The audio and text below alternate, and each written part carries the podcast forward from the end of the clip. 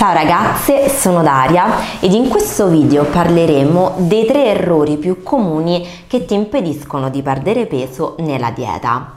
Cosa succede? Si inizia una dieta e poi per tutta una serie di motivi non si riesce a portarla avanti. Questo non succede solo a te ma all'80% delle persone.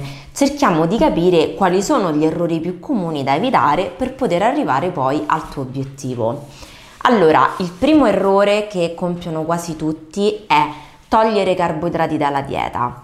Ora, a meno che non ci sia una reale necessità nel togliere i carboidrati, non c'è nessun motivo per eliminarli. Perché? Perché si può dimagrire anche con i carboidrati.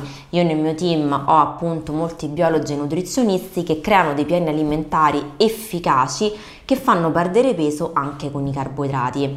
Perché? Perché non c'è nessun macronutriente, quindi nemmeno i carboidrati, che fanno ingrassare a prescindere è il loro abuso che fa ingrassare. Spesso le nostre diete sono più ricche di carboidrati rispetto alle proteine e di grassi ed ecco qui che appunto eccedendo e non bruciandoli correttamente prendiamo peso. Ecco perché erroneamente si pensa che togliere i carboidrati sia di aiuto. In realtà non è così anche perché i carboidrati sono il carburante del nostro corpo, perché il cervello va a glucosio. Quindi Oltre ad aiutarci nelle nostre funzioni vitali, i carboidrati ci aiutano nell'allenamento.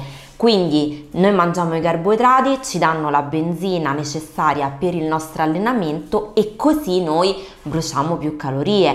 Se noi mangiassimo meno carboidrati avremmo meno energia per l'allenamento. Questo ripeto è valido in uno scenario dove non ci sono controindicazioni mediche, dove non ci sono protocolli particolari ed in generale comunque si può dimagrire appunto con i carboidrati. Il secondo errore che viene commesso è quello di una dieta troppo stretta.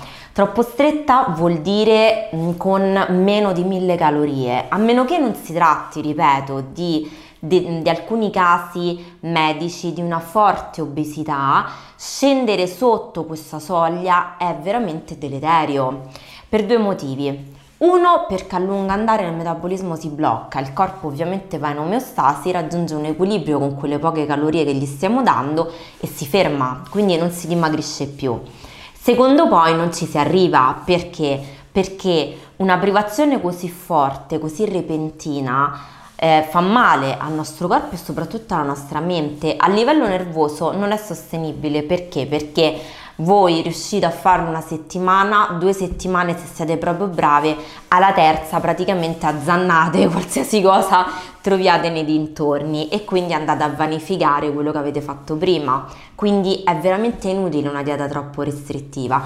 È giusta una dieta che sia ovviamente una ipocalorica, quindi sicuramente meno delle calorie che dovreste ingerire in, per essere normopeso, ma il taglio non deve essere troppo aggressivo, ovvero se ehm, mediamente dovreste assumere 1200 calorie, si può scendere a 1000 quindi un taglio di circa 200-150 calorie non deve essere troppo aggressivo, soprattutto perché noi donne non tolleriamo i tagli troppo aggressivi perché abbiamo comunque eh, gli ormoni, l'apparato riproduttivo, quindi il corpo della donna è molto più sensibile rispetto all'uomo. Il terzo errore che si commette è quello di mangiare sempre le stesse cose. Quindi la dieta classica, petto di pollo, insalata e riso. Basta!